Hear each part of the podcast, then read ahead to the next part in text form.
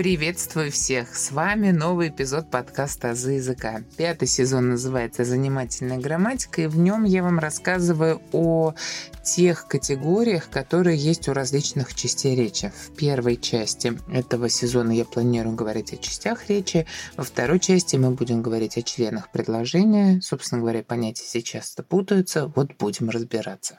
И это третий эпизод, и третий эпизод я решила назвать «Род имени существительного.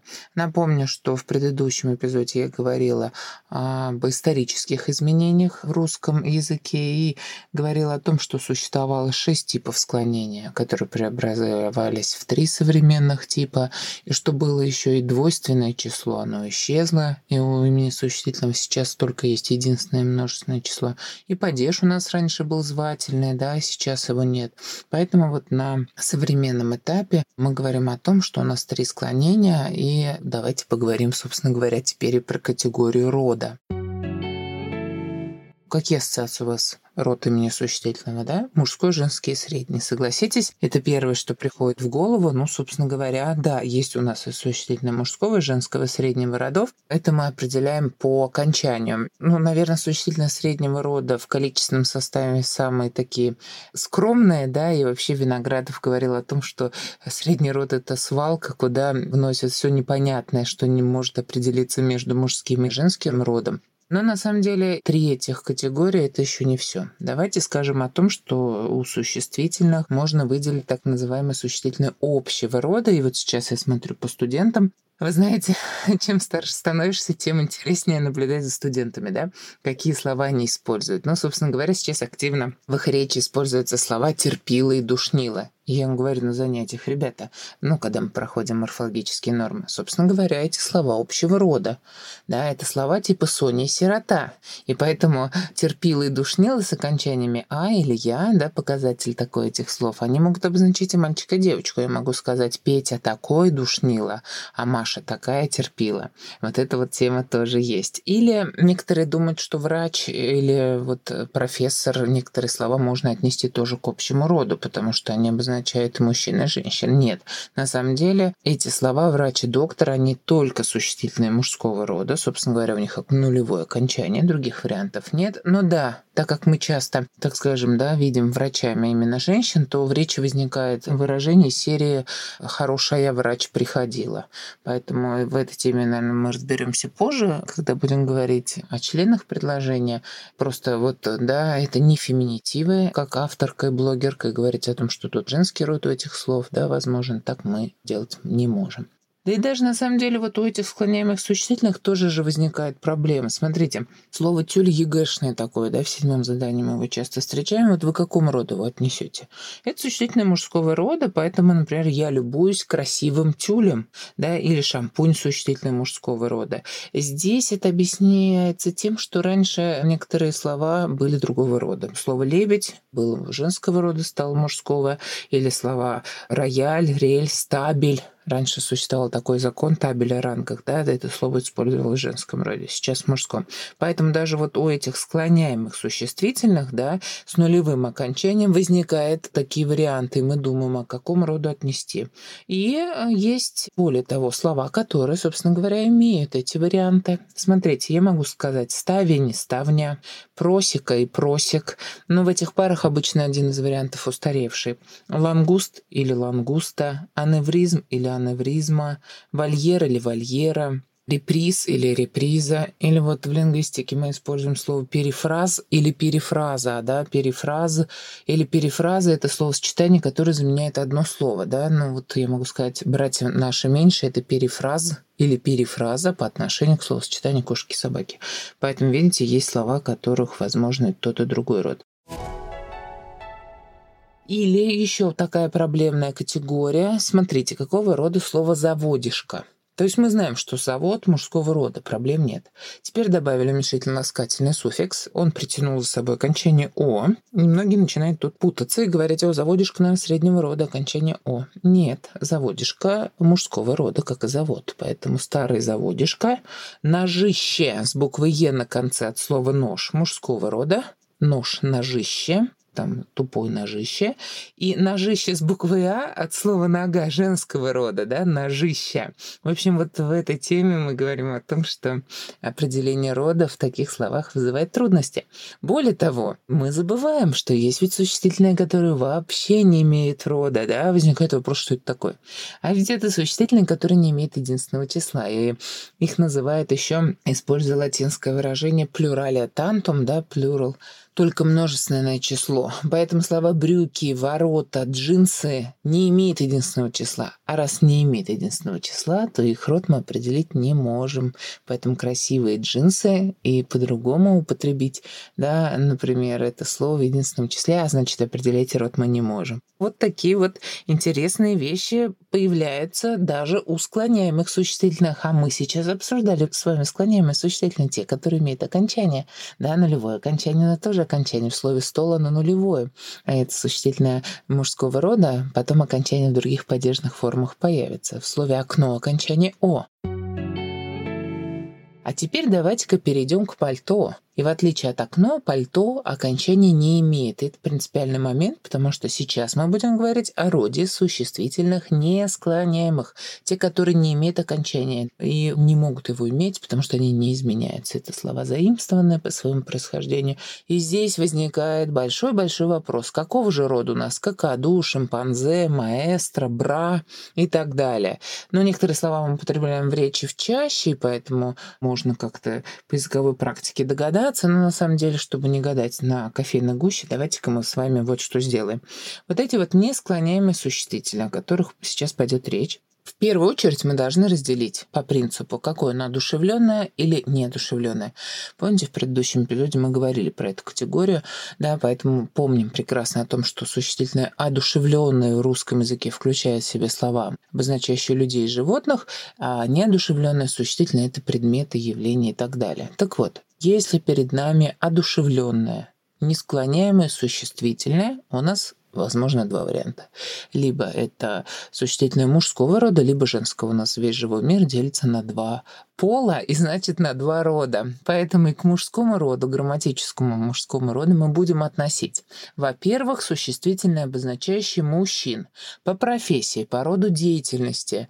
Поэтому мы говорим конферансье какой у нас, да, известный, маэстро, талантливый, аташе, опытный. Или вот строчка Евгения Онегине, как Дэнди лондонский одет. Студенты говорят, Дэнди — это игровая приставка, да, вот восприятие значения слова. Лондонский Дэнди — это модный молодой человек. Поэтому мы говорим о том, что если это существительно обозначает мужчину, то оно относится к мужскому роду. Ну и, собственно говоря, сюда же к мужчинам давайте мы добавим и существительное, которое обозначает животных.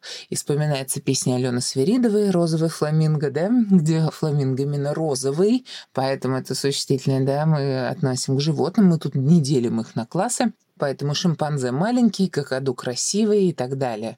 Но если идет пометка на то, что там молодая шимпанзе кормила своего детеныша с акцентом на самку, туда здесь можно сказать, что она была молодая. А так в целом животные... Есть, конечно, исключения в виде слова ЦЦ женского рода, да, и вообще, по сути, советую все проверять по словарям. У нас есть прекрасный портал Грамота.ру, где можно найти квалифицированную помощь проверять, потому что, возможно, это слово исключением будет. Но в целом так.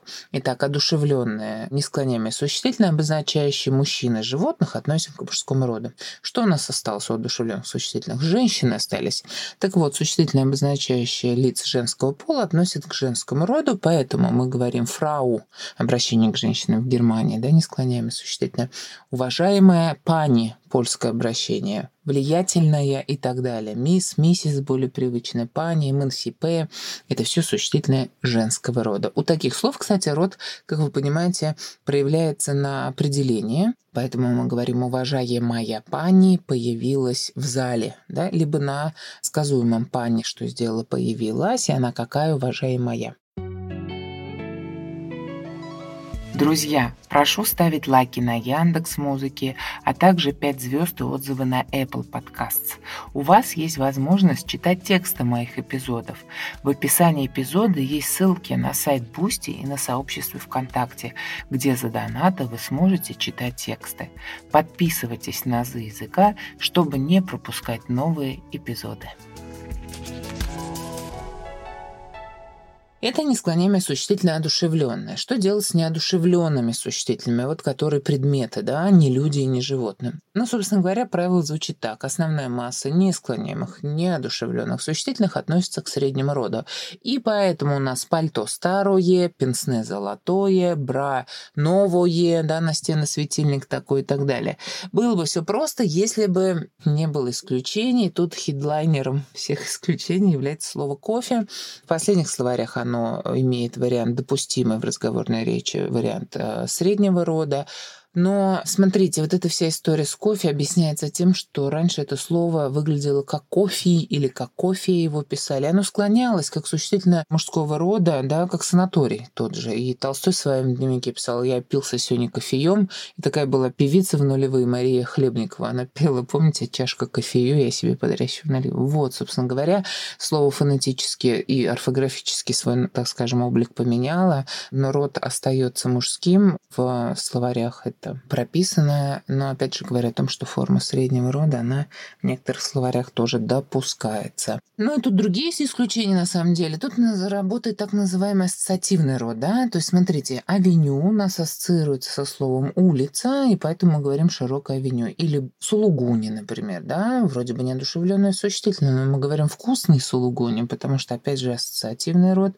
мы относим сулугуни к понятию сыр, да, который у нас мужского рода. Поэтому исключение тут есть, и опять же лучше все проверять по словарям. Это просто несклоняемые существительные, дорогие мои, это еще не все. А теперь давайте-ка посмотрим несклоняемые географические названия. Скажите, пожалуйста, вот я живу в Казани, еду из Москвы в Петербург, э, была я на Байкале, да, и люблю Россию. Проблем нет со склоняемыми существительными. Мы определяем род, собственно говоря, как у обычных существительных по окончанию.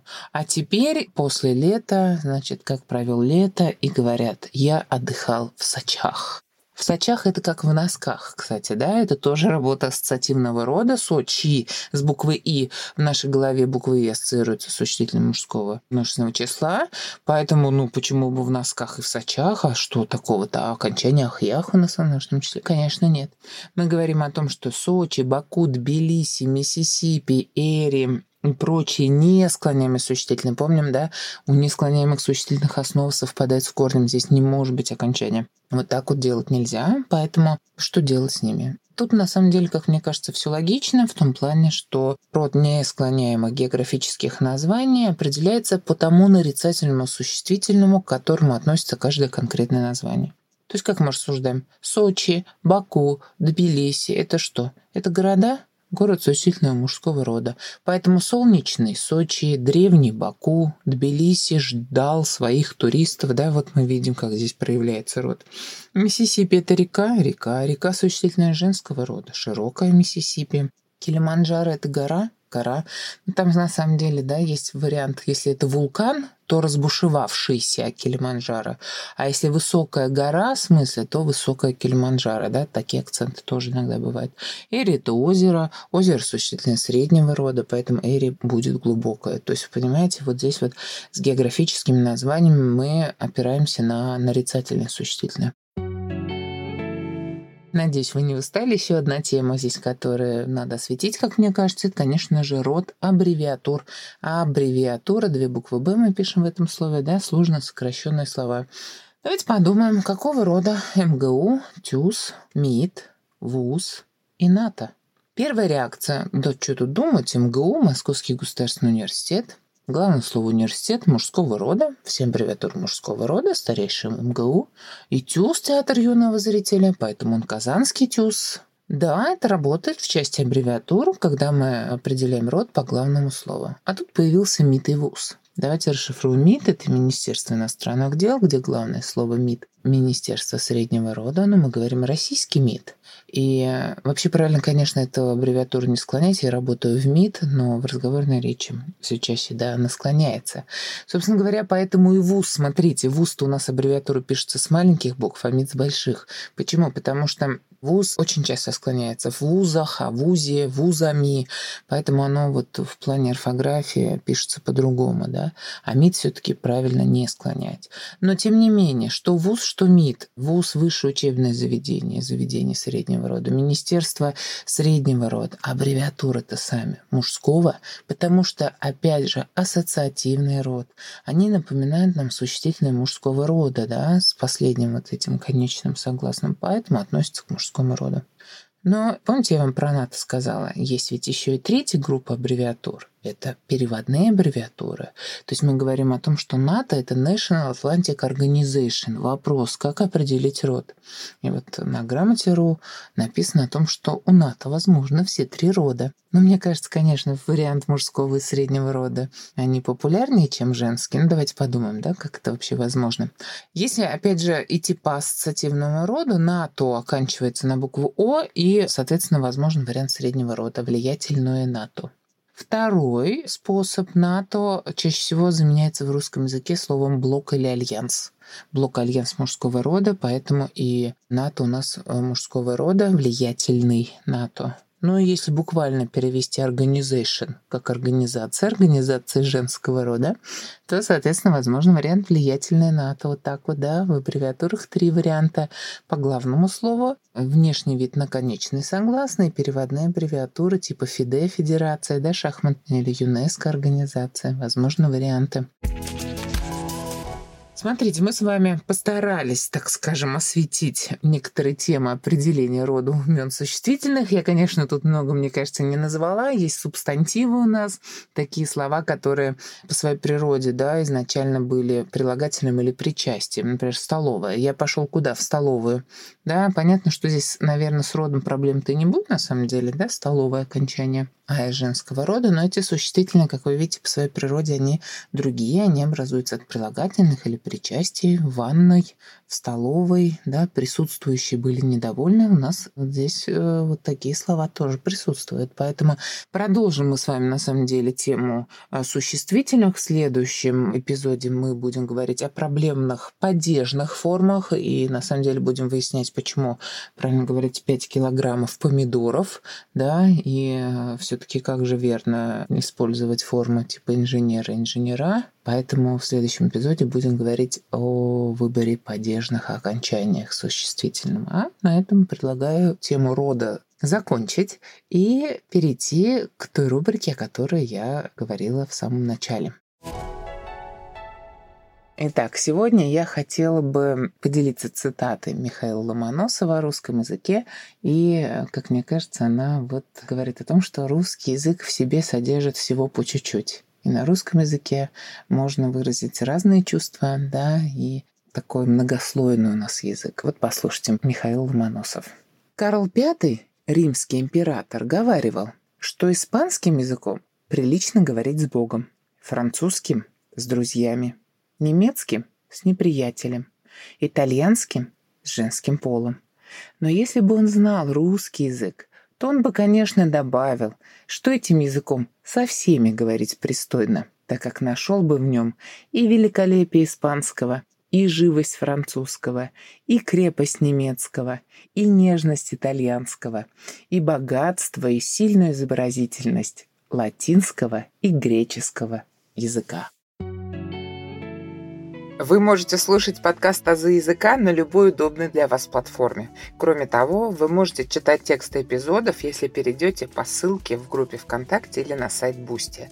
Не забывайте ставить 5 звезд и отзывы на Apple Podcast, а также оставлять сердечки на Яндекс Музыке. Благодарю за внимание.